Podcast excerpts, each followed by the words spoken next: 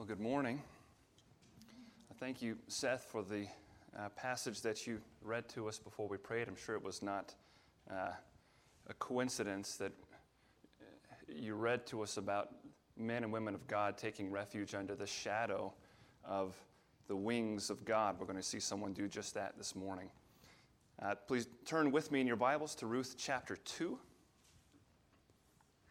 We've made it now to the second chapter. And what we've seen all of the way uh, through so far is that our attention has been focused in, in a few specific ways. Uh, last week we were focused in on the person of Naomi in particular. Uh, this week our focus shifts yet again, and we fixate on the person of Ruth as she wakes up now uh, in the land of Jerusalem, in the city of Bethlehem, and begins to, uh, to provide for herself and for Naomi. Uh, we'll be looking this morning at the first 13 verses in particular of this chapter. And I want us to start by just hearing what it is we're going to see uh, in the course of events this morning. Uh, Ruth is going to wake up this morning and she's going to set out from their home. She's going to be doing that in a way that is really hoping against hope. And she's going to be stepping out in complete faith. And the way she speaks of this is she's trusting that the Lord is going to provide for her someone who will look upon her with kindness and favor. This is what is in her mind as she wakes up and as she embarks, as chapter 1 begins. And what she's going to find when she steps out in faith to do this is a particular man. Listen to the description of this man. She's going to find a man of the tribe of Judah from the town of Bethlehem. And when she finds him, his kindness to her is going to far surpass anything that she could have hoped to find on that day. I wonder if there's anything of significance there in that description. As I said, we're only going to get as far about as verse 13 this morning, but I would like us to begin by hearing the entire chapter read. This is the, we could call this the second scene in the book of Ruth. This is going to be the uh, Boaz and Ruth scene. And the scene consists of three situations, three, three conversations, really. In this way, it's sort of like a play that's divided up into scenes. And within those scenes, you usually have some setup information, and you have a number, usually, of, of interactions before that scene closes. Well, there's three interactions in this scene, and we'll take two weeks to get through all three of them. But the way they break up is this as you're looking over chapter 2. Uh, verses 1 to 7 are where we see the interaction of Boaz and his servant. Verses 8 to 16 then is the, the main uh, point of this chapter, the conversation between Boaz and Ruth. And then verses 17 to 23 involves Ruth recounting those events and that discussion with Boaz uh, back to Naomi when she gets home.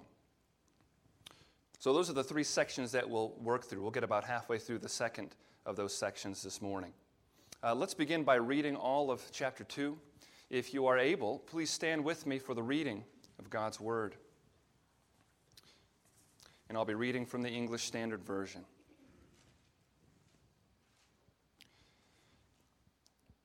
Now, Naomi had a relative of her husband's, a worthy man of the clan of Elimelech, whose name was Boaz. And Ruth the Moabite said to Naomi, Let me go to the field and glean among the ears of grain, after him in whose sight I shall find favor.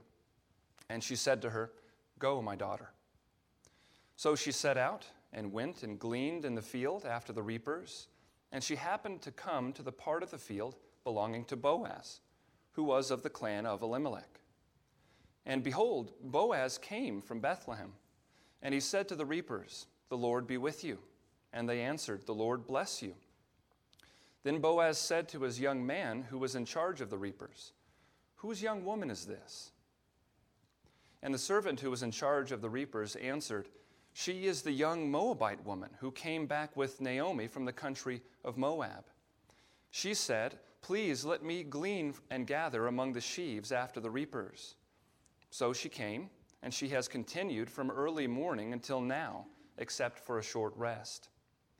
Then Boaz said to Ruth, Now listen, my daughter, do not go glean in another field or leave this one, but keep close to my young women. Let your eyes be on the field that they are reaping and go after them. Have I not charged the young men not to touch you? And when you are thirsty, go to the vessels and drink what the young men have drawn.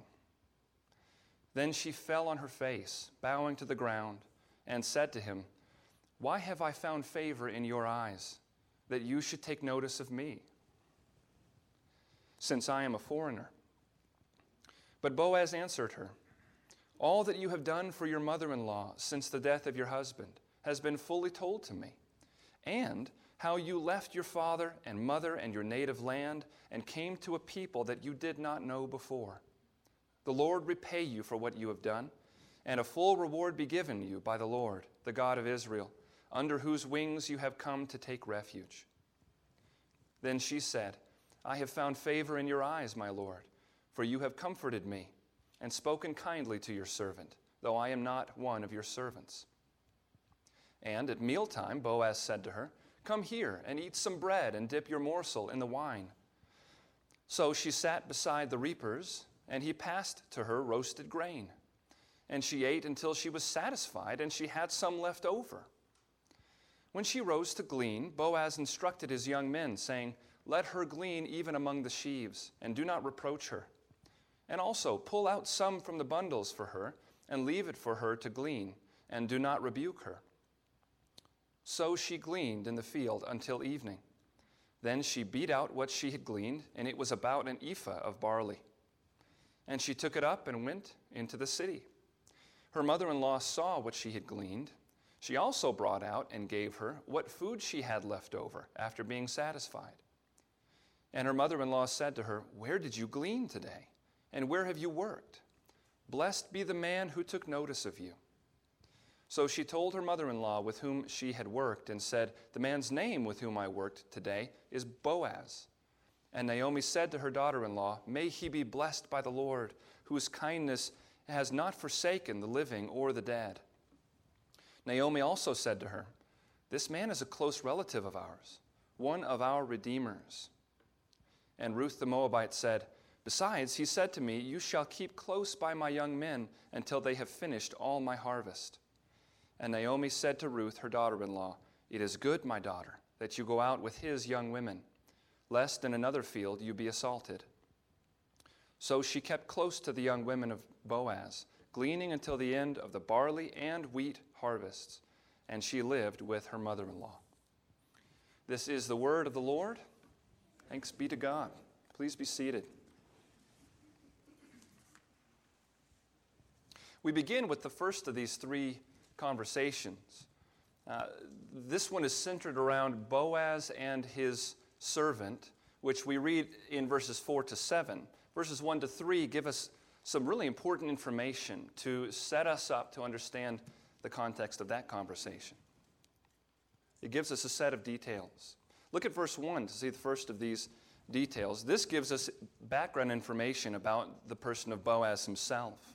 Verse 1 said this now, Naomi had a relative of her husband's, a worthy man of the clan of Elimelech, whose name was Boaz. Now, if you just look at verse 2, you notice that this is not, um, this does not follow into verse 2 as if it's some sort of a part of the plot line or the storyline. This is information intended for us as the hearers, as the readers. And what we're getting here is what we call dramatic irony. We know something now about the situation that Ruth and Naomi do not know yet. They're not going to come to figure this out until as late as verse 20 in this chapter. Ruth will know his name before that, but she's not going to really know who this is that she's talking to in terms of his significance. And Naomi's not going to find this out until late in the chapter. But the author gives this to us here now. And what it's supposed to do for us is create a sense of curiosity and a sense of anticipation. What has just changed here by this man coming onto the scene? And you notice that he's pointed out as a man of the clan of Elimelech. Already we're, we're being given enough to know this is someone who could play a significant part in the events. But then we move right into verse 2. And so we're left to wonder and to sort of get excited. Now, we'll talk more about the descriptions of Boaz uh, when we get to verse 20 next week, because there's several things that are said here that are really important. Uh, but the situation here continues to be developed coming into verse 2. And what we find out in verse 2 is just exactly how Ruth is going to come to be in the field when Boaz shows up. Remember, we're being set up here in the first three verses to, to understand enough to follow the conversation between Boaz and his servant. In verse 2, we read this Ruth the Moabite said to Naomi, Let me go to the field and glean among the ears of grain after him in whose sight I shall find favor. And she said to her, Go, my daughter. Now, this is, an, I think, a good time to stop and to th- talk about what is happening in this context with the gleaning thing. It was mentioned just a bit last week that they arrived in Bethlehem right at the beginning of the barley harvest, and we said that that was significant. Well, what is going on here? What is she asking about when she requests to go out and to glean?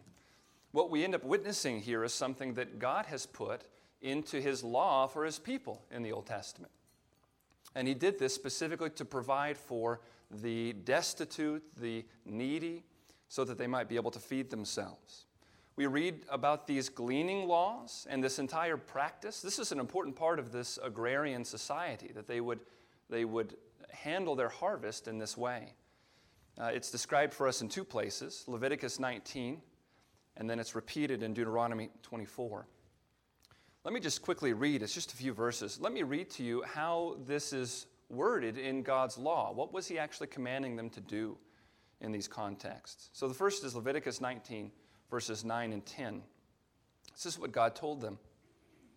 Now, when you reap the harvest of your land, you shall not reap to the very corners of your field, nor shall you gather the gleanings of your harvest nor shall you glean your vineyard, nor shall you gather the fallen fruit of your vineyard. You shall leave them for the needy and for the stranger. I am the Lord your God. So we get a good overview there of what God's intent was for them. When this is repeated before the people go into the promised land, when it's repeated in Deuteronomy 24, we get even a little bit more clear of a description.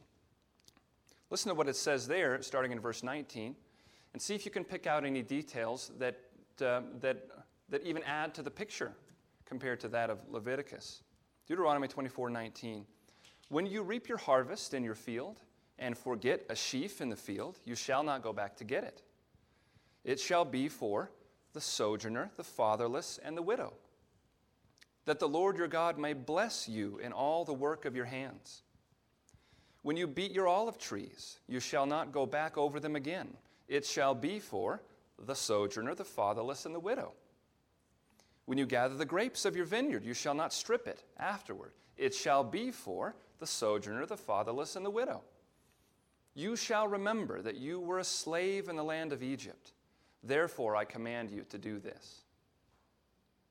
In particular, it's the end there. We get this sense of what God is doing all the way through His law he is instructing them as to how they should live in the land. He's also teaching them through every one of these things that He's giving them. He's causing them to look back in this case, remember where they have come from, so that it might cultivate a sense of sympathy uh, and care for those who are struggling. And you notice the threefold repetition the sojourner, the fatherless, and the widow. They're to be provided for like this. So, this is what's happening here in Ruth chapter 2 with this gleaning. This is a God ordained and a, a, you can see it there, a mandated part of their agrarian society. And it raises a couple of questions for us in terms of what's just happened with Ruth and Naomi. The first question has to do with Naomi. Why isn't she going out to glean with Ruth? She doesn't go with her. It's not even her idea to do this, it's Ruth's idea and Ruth goes alone. Why doesn't Naomi go with her? It's something we, we, we shouldn't speculate too much about because the passage is clearly having us direct our attention onto Ruth. But surely it's something we're meant to notice that Naomi does not go out. She, she is not at all too old to do this. This is intended in particular for widows who would have typically been around her age. We have no indication of uh, physical limitation or an injury or something like that. It's hard to not hear this and to, to think that we're getting just yet another glimpse of the bitterness that she has given into. Here, she's made it back. She's just made this declaration to the women of Bethlehem that we saw last week. And now they wake up, and she wakes up with no sense of driving purpose to even go on living, even find a way to move on. There's a sense of hopelessness, it would seem to me, in what we see in Naomi here. And we see it in two ways. Not, not just that she does not go with Ruth to glean, but also that she doesn't even warn Ruth about potential dangers that she's going to face. Surely that's important because we can tell from the way the story goes on, Ruth is stepping out into a potentially dangerous situation to go and do what she's about to do. Even Boaz, as we'll see, has to, has to order his own servants two times not to abuse her. And he uses a word abuse there with quite a wide range of meaning. It's not pretty. She is in potential danger as she goes out on her own, and in particular as a Moabite to do this. Naomi makes it clear that she understands that because at the end of the chapter, in verse 22, after Ruth has recounted the day to her, do you remember what she said there in verse 22? It is good, my daughter, that you go out with his young women, lest in another field you be assaulted. You think, well, goodness, that might have been helpful warning and information to have known back in verse 2 here, but she doesn't say anything. She just says, Go my daughter. It seems to me that this is a picture that we're just continuing to learn more about how Naomi is doing as she wakes up that morning. That's one thing that, that is uh, that's sort of brought to the surface here with Ruth's request to Naomi. Um, the second has to do with Ruth, the second question. How much does Ruth understand about the gleaning laws in this new land?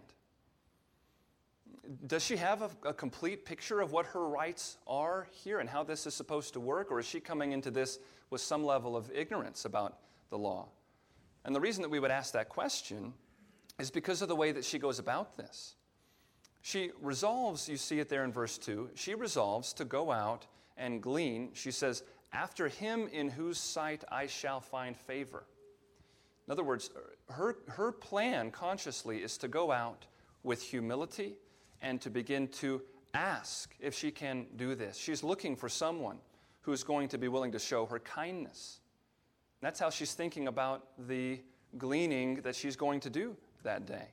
Verse 7 is going to tell us that the servant, that she, she came to Boaz, a servant, and asked him for permission to glean in their field. But you've just heard the words of the law. She didn't have to do that.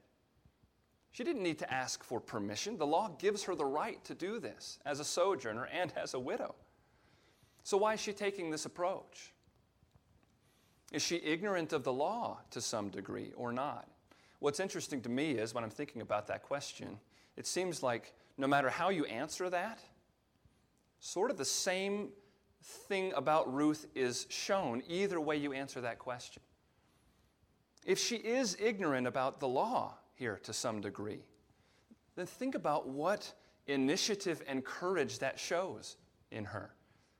That she didn't even understand this to be something within her rights, and yet she gets up and is willing to go and put herself in this place, hoping someone will show her kindness. I'm sure we all know what that feels like to be put in a place of great disadvantage and need where we have to go cast ourselves onto the mercy of someone else. Uh, you put the hostility in there with this. This, is, this would be then a tremendous act of courage on her part if she's ignorant of her rights here. If she's not ignorant, if the answer is no, if the answer is that she somehow has gotten a complete picture of her rights here, then the fact that she's coming with this posture and this humility would probably suggest that she's going out fully conscious and aware of the sort of atmosphere she's going to be working in. I mean, we remember the time period this is taking place in. Just because something is in the law at this point does not necessarily mean it's going to be lived out in every field that you're going to go to. Doesn't mean that every field owner is going to necessarily care about their obligations. And as we said, Boaz himself has clearly had to tell his servants to leave her alone.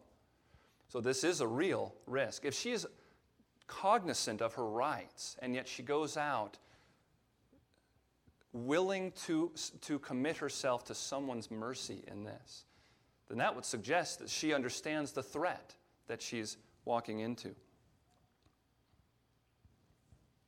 All of this is just building a case, as we're going to see, for the, uh, the faith filled steps that Ruth is taking. So, as we're getting this interaction set up between Boaz and his servant, we've so far gotten two pretty important pieces of information. We've learned a lot about Boaz in this, uh, with some good foreshadowing going along with it. We've learned some things about Ruth and Naomi.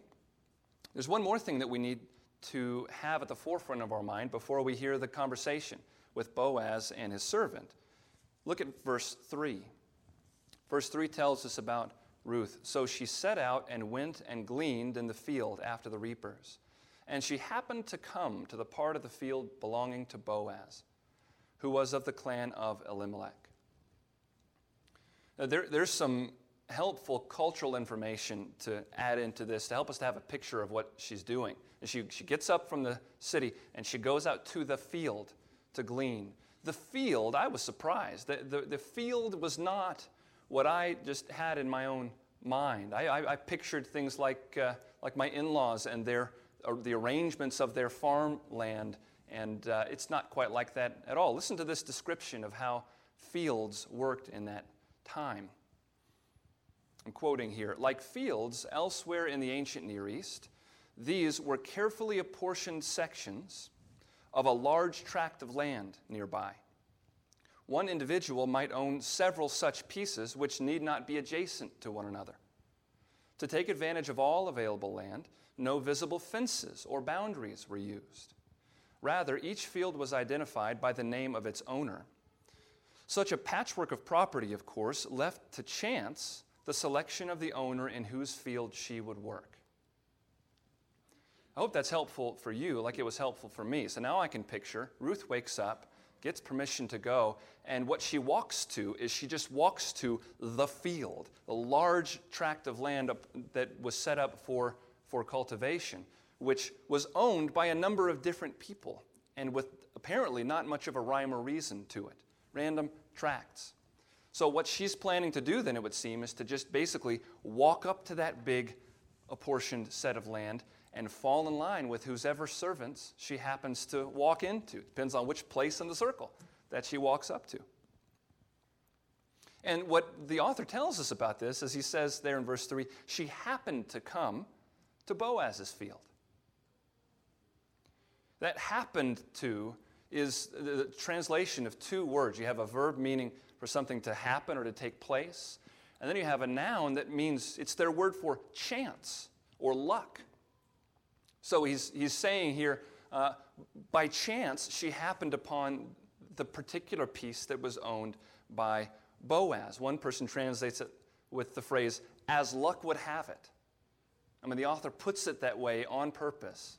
Now, you tell me, what do you think? Do you think the author is ascribing this to random chance here? Or do you think it's, an, it's, it's a demonstration that sarcasm was not invented in the late 20th century?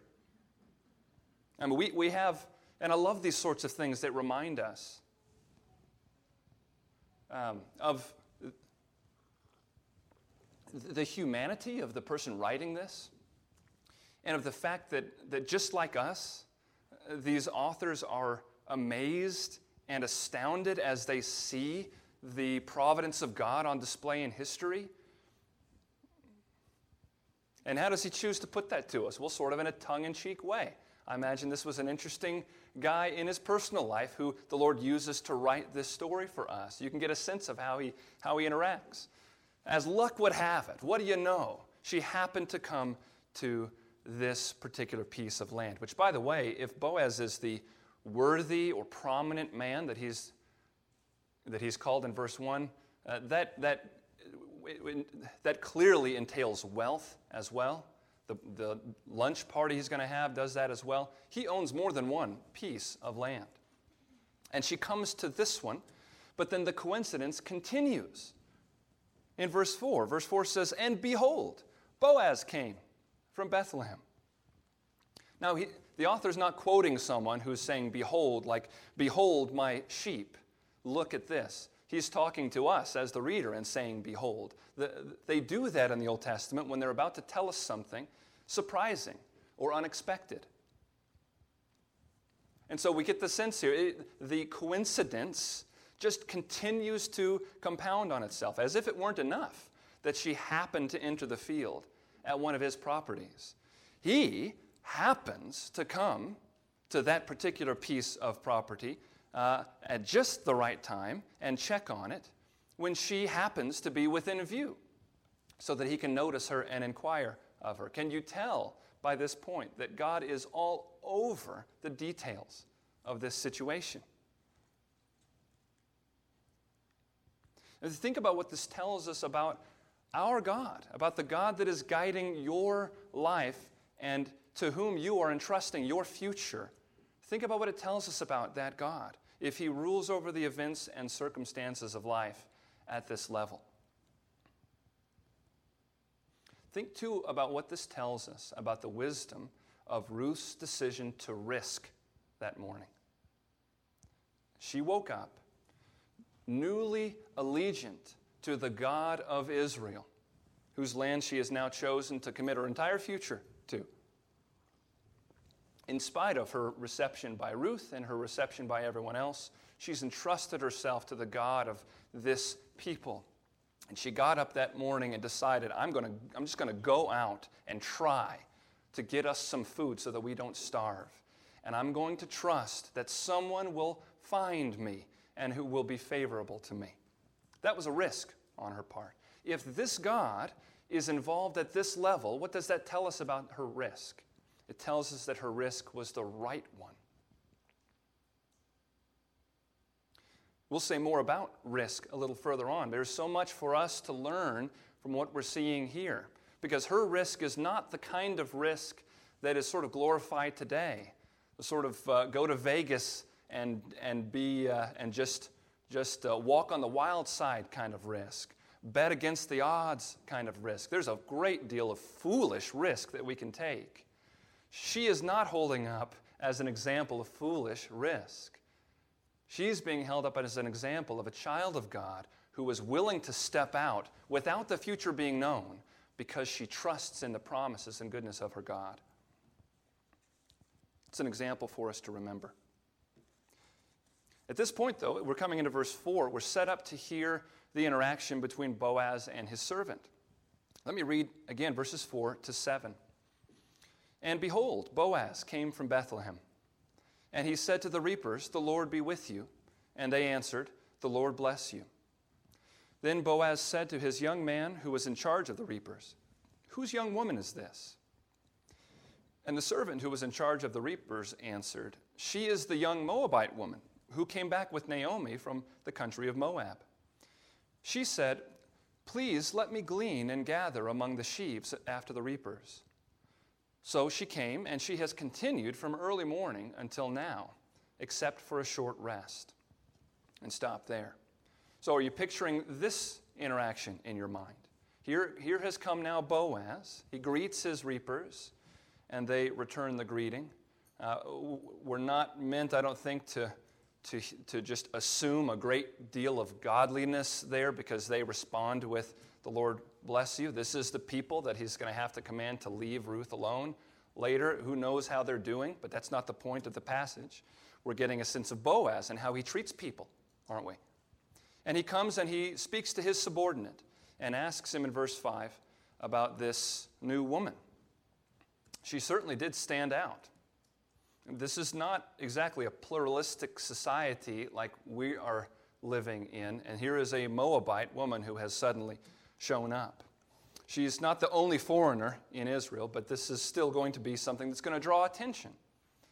And given the fact that the author, all the way through this book, keeps calling her Ruth the Moabite, even though we know she's a Moabite, even though the, the, the, the, fact that he keeps bringing it up to us should make clear to us that her Moabiteness continues to be an issue in her story. So he asks about her, and the servant answers with two points of emphasis. The first is he says, This is the Moabite woman, the one who came back with Naomi. You get a pretty clear sense that this story has been big news. At the end of chapter 1, the whole town was stirred at Naomi's return, but they only acknowledged her existence there. They didn't acknowledge Ruth, but that doesn't mean they didn't notice her. And this is probably happening very soon after their arrival, which means that the news is traveling quite quickly.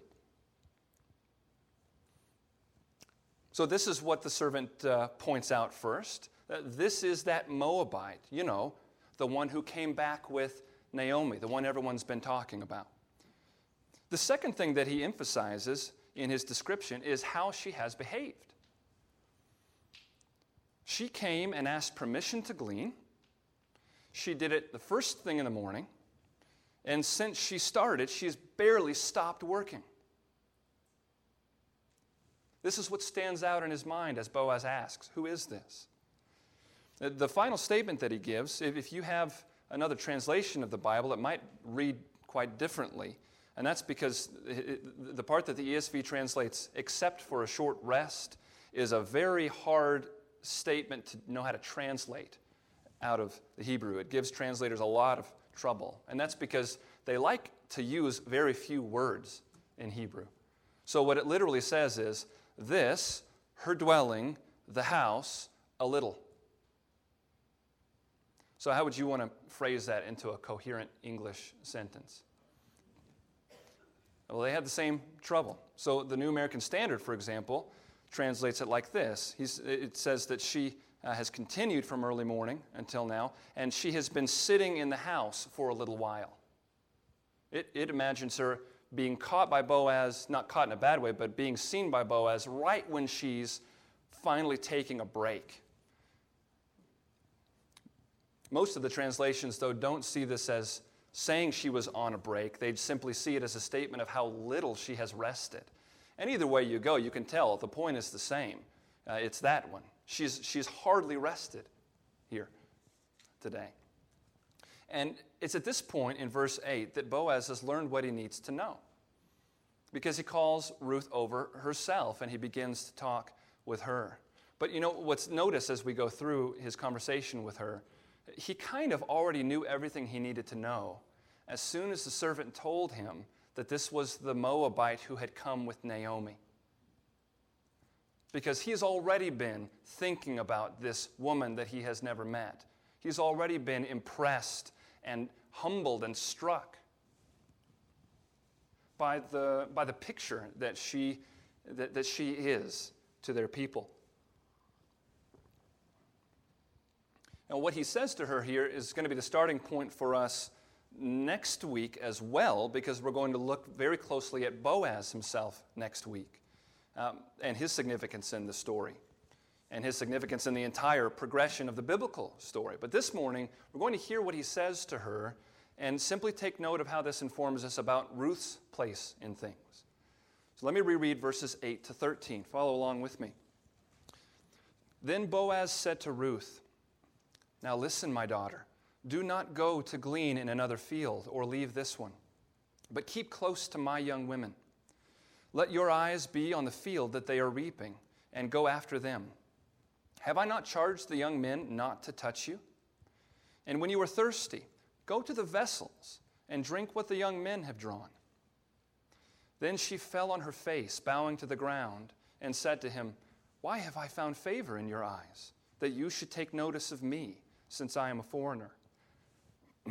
but she answered, but Boaz answered her, All that you have done for your mother in law since the death of your husband has been fully told to me, and how you left your father and mother and your native land and came to a people that you did not know before.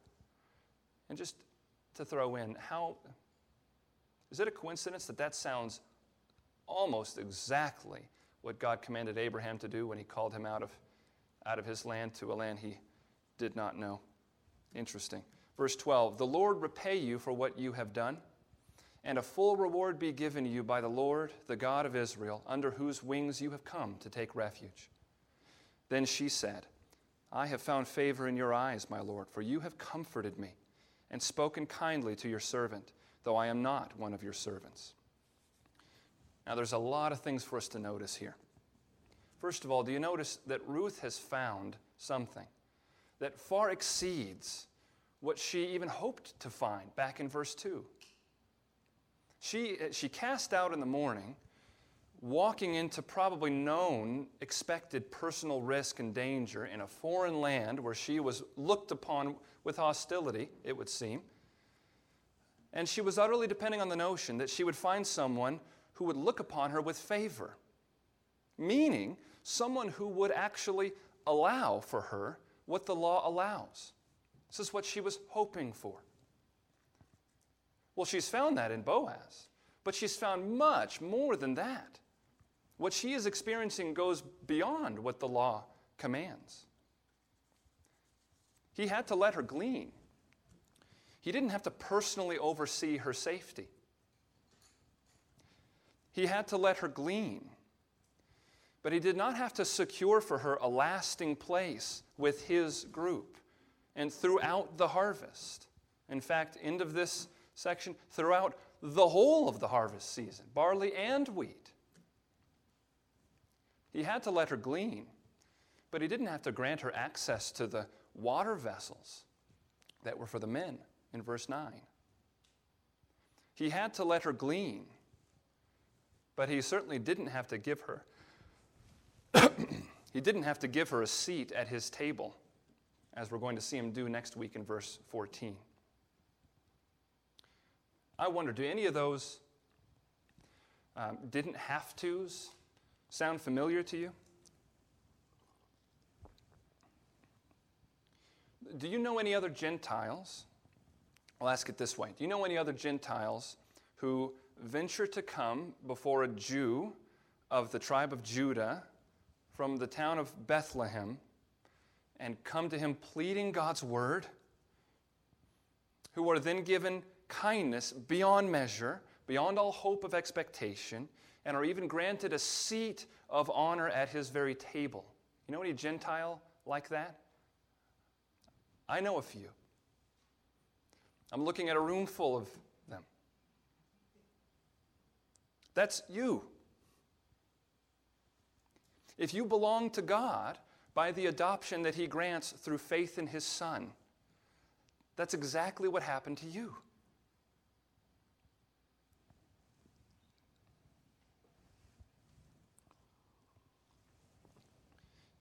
It's really striking, in fact. I mean, Ruth can say of Boaz, if you put verse 10 and verse 13 together, Ruth can say of Boaz, Why have I found favor in your eyes? You have comforted me and spoken kindly to me.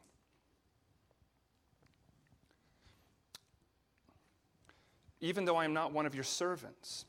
She can say that of Boaz. And we can say of the future son of Boaz, our Lord Jesus Christ, we can say some of these things Behold, what manner of love the Father has given to us through our great Redeemer. One will scarcely die, even for a righteous man. But God has shown his love for us in that while we were still sinners, Christ died for us. That last bit is Romans 5 8, isn't it? Verse 10 of that chapter continues to underscore how unworthily we stood before him as he chose to pour his love out upon us.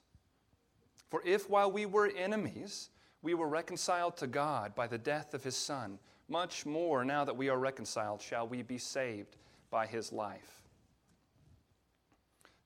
This connection between us and Ruth should not surprise us at all because Ruth is nothing more and nothing less than a sinner saved by grace, same as the rest of us.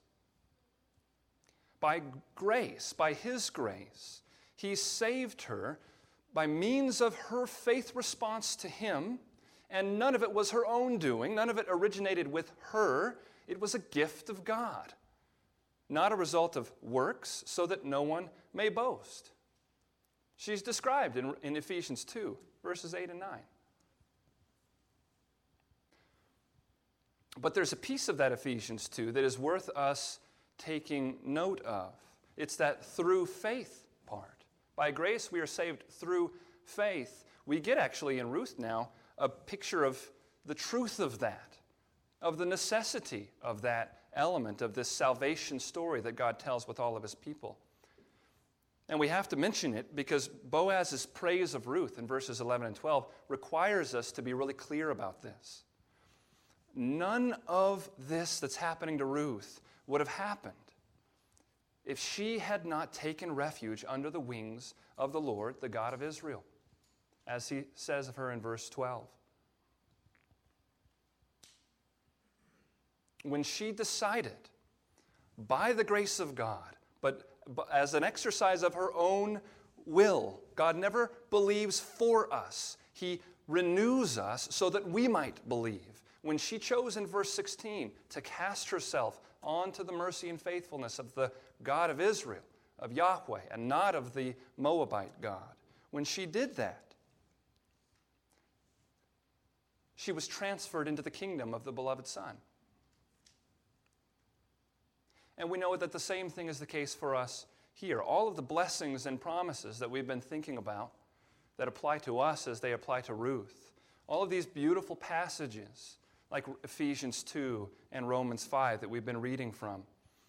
Listen, for, for anyone in this room who has not put their trust in the name of Jesus as their Savior, none of those blessings currently apply to you.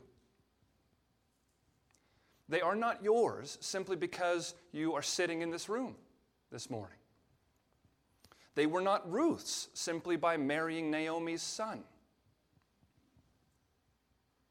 Her access to the blessings of God's faithfulness didn't belong to her in the early parts of chapter 1 of this book. They came to belong to her in chapter 1, verse 16, when she declared Yahweh to be the God and governor of her future welfare. And when she got to Israel, then, all she did was live that out. She lived out that faith. Certainly, she lived wisely and with deliberative care. But she was living out the convictional faith that she had in her God. And with that, God led her right to the love and protection and blessings of Boaz. And this is the right picture for us to end with on our minds. My friends, we are not called, you know this, we are not called to know the future. We are not called to act only when we have perfect confidence in what the result of those actions are going to be. We certainly are not called to live a life paralyzed by fear because we don't know what will come. That would be a life of faithlessness. We are called to believe that God in Christ has drawn near to us, that He reigns over us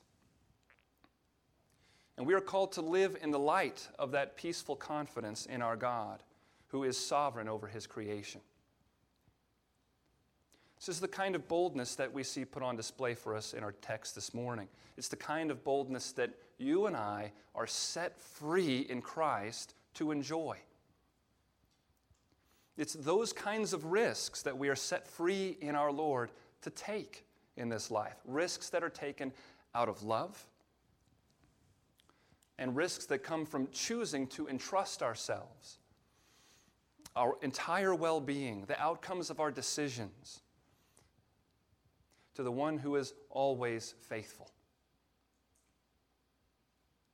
And as we continue in our passage next week, we will see, we will continue to see the love that God has in store for his children and how right we are every time we commit our future into His hands. Would you pray with me? Heavenly Father, we, we are again grateful. We sit trembling under your word. We thank you for the food that you have fed us with.